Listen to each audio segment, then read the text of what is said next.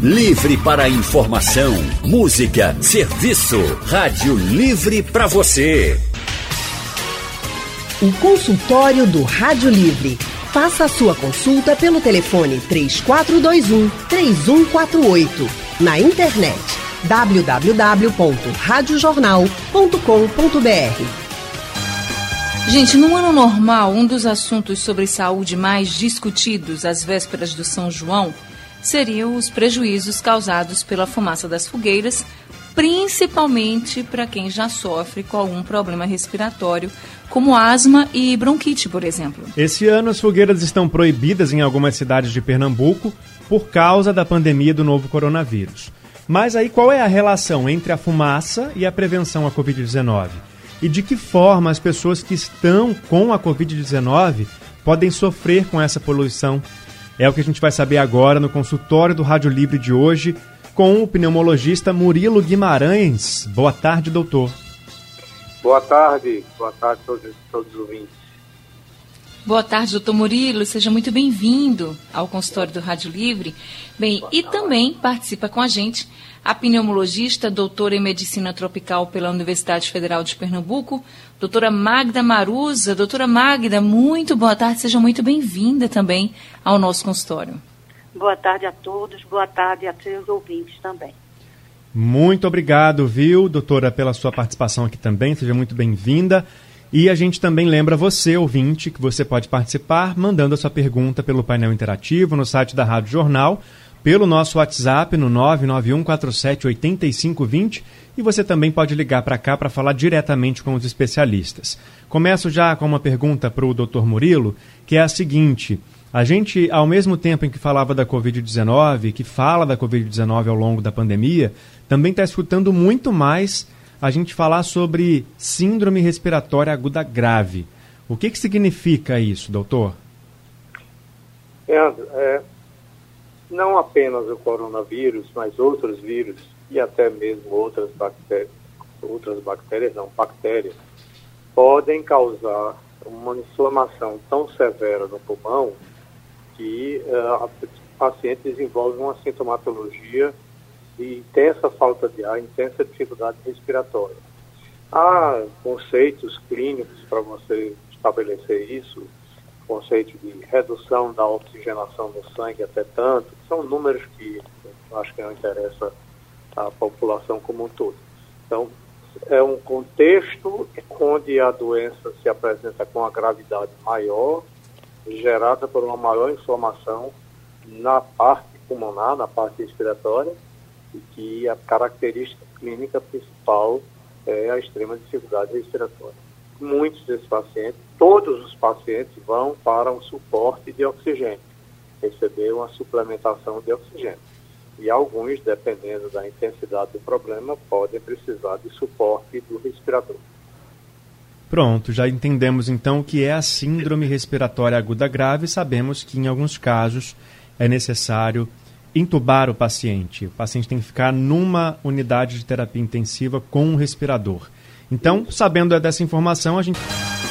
Consultório do Rádio Livre hoje falando sobre a proibição do acendimento das fogueiras em várias cidades de Pernambuco e sobre a relação da fumaça e a prevenção à Covid-19. Aqui com a gente estão o pneumologista Dr. Murilo Guimarães e também a pneumologista, doutora em medicina tropical pela Universidade Federal de Pernambuco, doutora Magda Maruza. Doutora Magda, agora eu queria perguntar uma coisa para a senhora.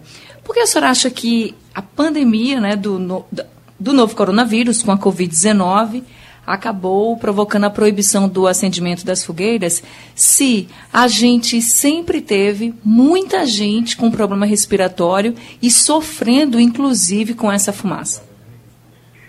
Veja, a principal coisa que eu levo em consideração são os diagnósticos diferenciais. Se você tem a fumaça da fogueira, que é um irritante das vias aéreas, e pode piorar ou precipitar a crise de asma, pode descompensar quem tem doença pulmonar obstrutiva crônica, que é DPOC, pode piorar os processos alérgicos. Então, na hora que as pessoas têm sintoma, a gente tem que fazer diagnóstico diferencial com coronavírus. com Covid-19. Então, quanto menos pessoas eu tenho com sintoma respiratório, menos eu preciso fazer diagnóstico diferencial com coronavírus. Além disso, as descompensações de asma, DPOC, os processos alérgicos podem aumentar as complicações se as pessoas se infectarem. Quanto menos fatores agressivos ao aparelho respiratório eu tiver, eu minimizo o risco de que uma vez a pessoa se infecte pelo coronavírus, que ela tenha mais complicações. E se uma pessoa já tiver tido a Covid-19, ainda está se recuperando, está curada da doença, mas está se recuperando e tiver contato com essa fumaça, por exemplo, ela também pode ter complicações? Pode, pode ter quadros de piora. Não é? A gente está falando que a fumaça de fogueira, fumaça de qualquer natureza, a fumaça de fogueira particularmente, que é o, o assunto da gente, pode piorar quadros respiratórios de quem já tem problemas e mesmo de quem não tem. A fumaça da fogueira é um irritante respiratório. E eu até entendo, é, porque a fogueira faz parte da cultura popular né? E a, mas a gente está vivendo um tempo completamente atípico. Sim. São dias difíceis em um ano muito difícil e que algumas adaptações precisam ser feitas para garantir a saúde da população como um todo. É verdade. Inclusive, antes de começar o consultório, a gente tinha dito exatamente isso, que a gente sabe que é uma tradição, essa questão das fogueiras, mas que agora a gente vive um momento diferente no mundo inteiro. Isso. Então, está mais do que justificado, inclusive com a sua explicação agora, doutora Magda, que realmente é preciso a gente abrir mão da tradição pela saúde, pela vida pois é. das Quando pessoas. Quando for para o ano, a gente faz fogueira com o dobro do tamanho. Eita, tá certo. Tudo vai ser em dobro no ano que vem. Hoje o consultório está tratando sobre a fumaça das fogueiras de São João e a relação dessa poluição com a pandemia do novo coronavírus. Em várias cidades de Pernambuco está proibido acender fogueira nesse São João de 2020. E aí a gente já entendeu que a fumaça pode agravar quadros respiratórios e essas pessoas podem precisar de um, uma vaga no hospital. E aí, por causa da pandemia, tudo fica mais complicado, porque os pacientes graves da Covid-19 também precisam dessas vagas nos hospitais. E agora eu vou perguntar para o Dr. Murilo o seguinte: é, o hospital é um lugar que as pessoas só devem ir em último caso, essa é a recomendação dos médicos para a Covid-19 né, se sentir falta de ar, dificuldade para respirar, aí procura uma unidade de saúde. Porque se entende que nesse, loca nesse local o vírus tem é, pode estar tá em maior circulação e isso oferece risco de contaminação para as pessoas. Agora, no caso de quem tem outros problemas respiratórios e aí tem um agravamento nesse quadro provocado por essa poluição da, da fumaça e precisa ir para um hospital. Essa pessoa ela tem mais chances de contrair o novo coronavírus ou não? Doutor Murilo? Sim, é, qualquer hospital hoje em dia tem nas suas urgências uma quantidade grande de pessoas com suspeita de coronavírus, de Covid. Né? É, por mais que algumas unidades tenham conseguido separar, criar espaços específicos para isso, é, nem sempre isso é possível dependendo da demanda. Então, não só o paciente vai ter mais risco, como você perguntou, de contrair. Por exemplo, um paciente que tem asma ou DPOC, como Magda bem falou, que inala fumaça e aí sente falta de ar, vai para o hospital para se tratar, é, vai ter a chance de se deparar lá com pessoas contaminadas e se contaminar. Além disso, tem um outro problema que aí já entra para o cunho social da doença. É, vai sobrecarregar as urgências, né, que já estão sobrecarregadas dando atenção a essa doença. As pessoas vão chegar em maior volume e ocupar é, pessoas, profissionais de saúde que estão lá é, angustiados em salvar a vida de pessoas com coronavírus. Agora, deixa eu comentar com você uma coisa, Leandro. É, essa coisa da pessoa só procurar a unidade de saúde quando está é, com muita falta de ar ou, assim, ou está passando mal, tem levado a muito óbito, tá? é, eu não estou aqui defendendo que a pessoa com suspeita de Covid procure por qualquer razão, mas tem determinadas coisas que precisam ser avaliadas. É, hoje em dia, a gente consegue avaliar tanto no serviço público como no serviço privado por, pela, pela telemedicina. Um médico uhum. se dispõe a conversar com o paciente, detectar as alterações que eles têm, que esses pacientes têm, e com isso intervir é, preventivamente para eles não chegarem numa situação crítica. Chegar crítico tem sido, dizer, tem levado a vários óbitos. O doutor Murilo, essa era uma recomendação muito falada, né, de que a pessoa só precisaria ir para o hospital se ela começasse a sentir o desconforto dificuldade para respirar. Então, qual é o momento de procurar uma unidade de saúde? É como Ou falei, um profissional?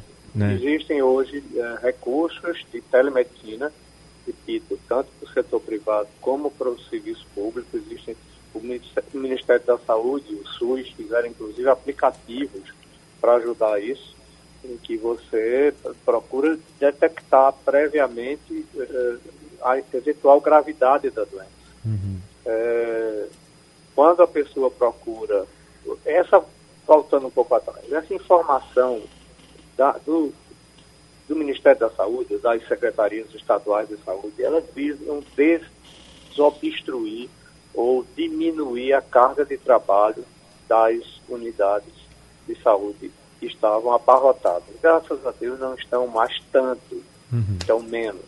Mas era um objetivo de, de dizer assim, é, não vá muito para postos de, né, os postos de saúde, para as UPAs, etc., porque senão vocês não, o profissional de saúde não vai conseguir cuidar de você. Era uma forma de triar.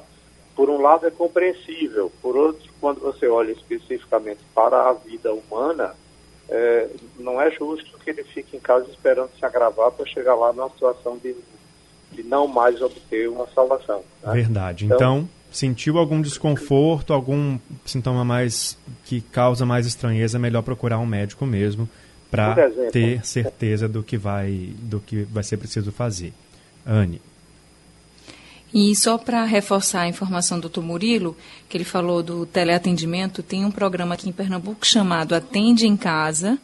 Você pode baixar o aplicativo ou entrar pelo site Atende em Casa, tudo junto, .pe.gov.br e esse programa Atende em Casa vai ter profissionais da saúde que vão poder dar esse atendimento mais rápido, vamos dizer assim, pela internet, para as pessoas que estão com sintomas da Covid-19. E aí, se for o caso, o próprio programa já encaminha para uma ligação com esse profissional de saúde e aí ele vai dar orientação se você deve ir ou não logo para uma unidade de saúde, tá? Principalmente na rede pública, para quem quiser, tem esse programa atendeemcasa.pe.gov.br. Agora a gente está na linha com o ouvinte para participar aqui do consultório, é o Carlos de Jardim Atlântico. Carlos, muito boa tarde para você. Boa tarde, Anne. Boa tarde, Leandro. Boa tarde, doutor Murilo, doutora Magda. Eu estou pegando uma caroninha nesse programa porque eu tô, eu tenho um problema de uma tosse seca.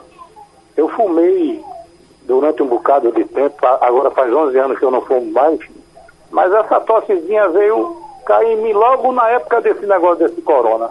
E eu não sei se foi o cigarro que deixou esse efeito.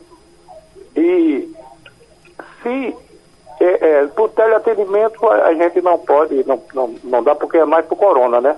Uhum. Agora, os médicos tá tudo parado por enquanto que eu ligo lá pro meu plano e não tem marcação. A gente tenta marcar, mas de, de que é lá para setembro, lá para outubro. Aí o que eu queria saber, o que eu, como agir, e outra dica, o pessoal fa, faz a fogueirinha, bota um papelzinho daquele vermelho, aquele papel telefone, e deixa a fogueirinha lá parecendo que está acesa. Aí depois, Exato. para o ano, Tem guarda para o ano, né? Se puder queimar. Exatamente, Carlos. E ainda pode fazer de material de material reciclável, né? Um papel que estava lá, que não tem uso, é. e ainda dá um uso para ele, você não vai acender, vai só colocar e tá lá a sua fogueirinha, não é isso? Obrigado, Obrigada, viu, Carlos? Doutora Magda, a senhora podia responder ao Carlos, por favor? Claro, claro que sim, Carlos. A ideia é ótima, essa fogueirinha é ótima. Primeiro, eu queria dizer que concordo em gênero, número e grau com tudo que Murilo falou. Porque se a gente diz que o que salva a vida é o atendimento precoce, a gente não pode deixar que as pessoas só cheguem nos serviços de saúde quando já estiverem sem conseguir respirar. Então, eu só queria fazer esse, esse adendo. E, por outro lado, eu vi uma entrevista com um cardiologista em São Paulo, muita gente morrendo com infarto, com medo de procurar hospital. Então, as coisas precisam ser colocadas nas suas gavetas bem direitinho. Tem sintoma sugestivo de Covid, fique atento, qualquer sinal de que você não está conseguindo controlar, começou falta de ar, procura atendimento médico, aciona esses canais de teleatendimento, de telefone, mas isso precisa ser feito, né, para garantir a sobrevivência. Em relação a você, Carlos, a tosse é um sintoma muito comum. E por ser um sintoma comum, pode ter várias causas. Então, toda tosse precisa ser investigada. Precisa ver se tem relação com os cigarros que você fumou. Tem uma doença também que dá muita tosse, doença do refluxo gastroesofágico. Tem medicamentos para controlar a pressão arterial, que também dá tosse. Então, precisa ver isso bem direitinho. É, daqui a pouco a vida está voltando ao normal, entre aspas, e você vai conseguir atendimento médico para fazer essa investigação que é muito importante.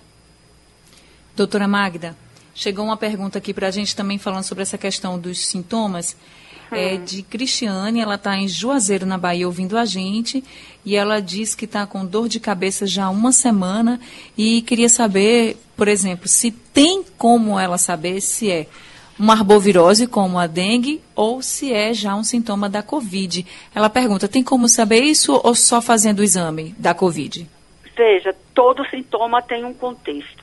Se ela tem dor de cabeça, e na, dependendo da dor de cabeça, geralmente a cefaleia das arboviroses, das arboviroses é retroorbitária, ela fica por trás do olho. E se na área dela está tendo arbovirose, então a gente já leva isso em consideração. Mas se ela está com dor de cabeça, na área dela está tendo mais Covid, a gente dá um peso diferente à Covid. Mas ela também pode estar tá com dor de cabeça por outro fator.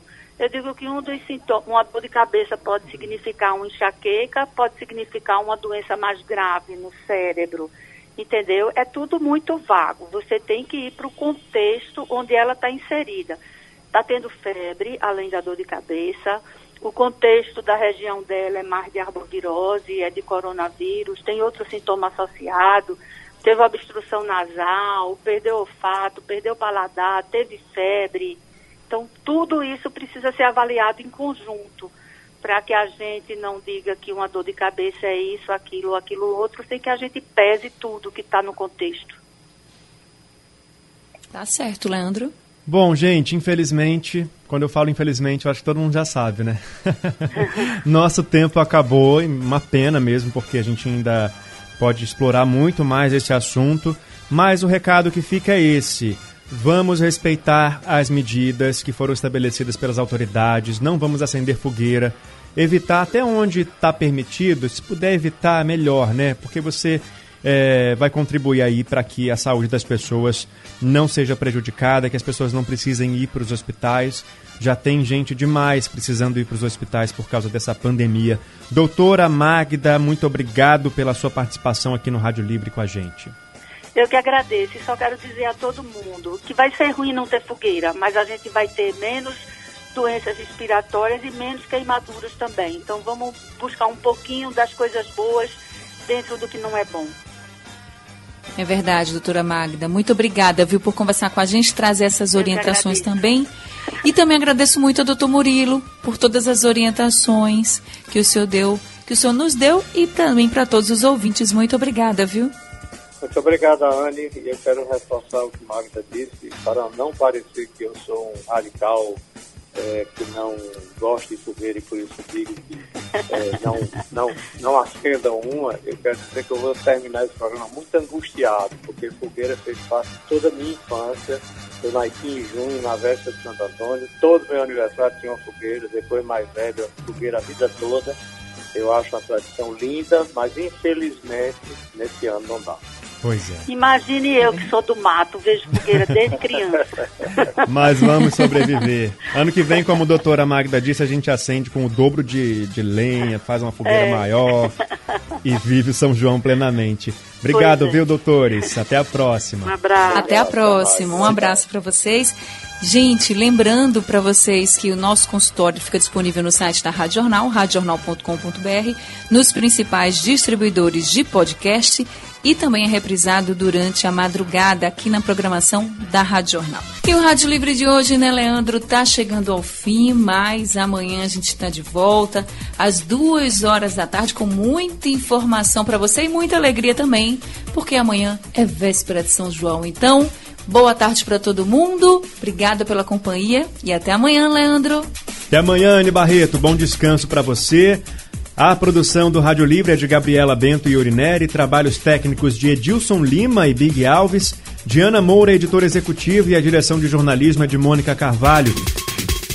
Sugestão ou comentário sobre o programa que você acaba de ouvir, envie para o e-mail ouvinte@radiojornal.com.br ou para o endereço Rua do Lima 250, Santo Amaro, Recife, Pernambuco.